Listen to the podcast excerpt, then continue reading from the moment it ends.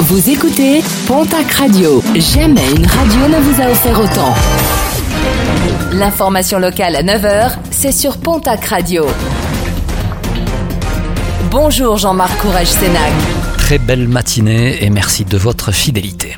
Direction la case tribunal pour un homme placé en garde à vue après les faits commis à Sousse samedi dernier.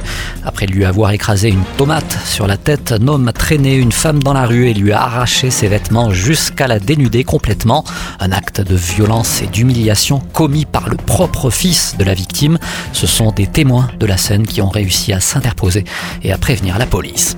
À l'Escar, la police vient de lancer un appel à témoins après l'accident mortel qui a coûté la vie à un jeune automobiliste de 22 ans. Ce dernier rentré de boîte où il venait de fêter son anniversaire. Des témoignages sont recherchés afin de compléter les premières déclarations recueillies de la prison ferme pour les voleurs, des amendes pour les receleuses. Le tribunal de Pau jugeait hier deux hommes et quatre femmes. Ils et elles profitaient du vol de cartes de carburant sur les parkings des sociétés de transport pour faire leur plein. Un préjudice global proche des 45 000 euros, des faits niés par les principaux intéressés. Un appel à la vigilance en raison des fortes chaleurs attendues dans la région ce mardi ainsi que demain, mercredi.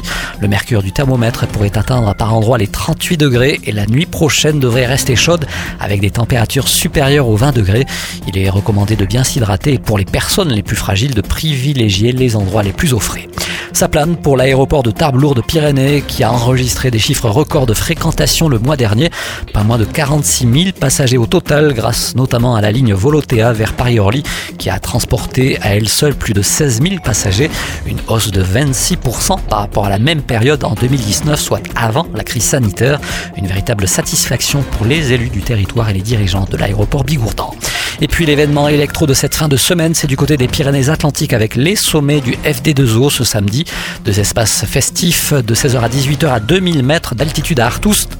Et puis en soirée de 20h à 1h du matin au lac de Castet. Info et sur le www.fd2o.com.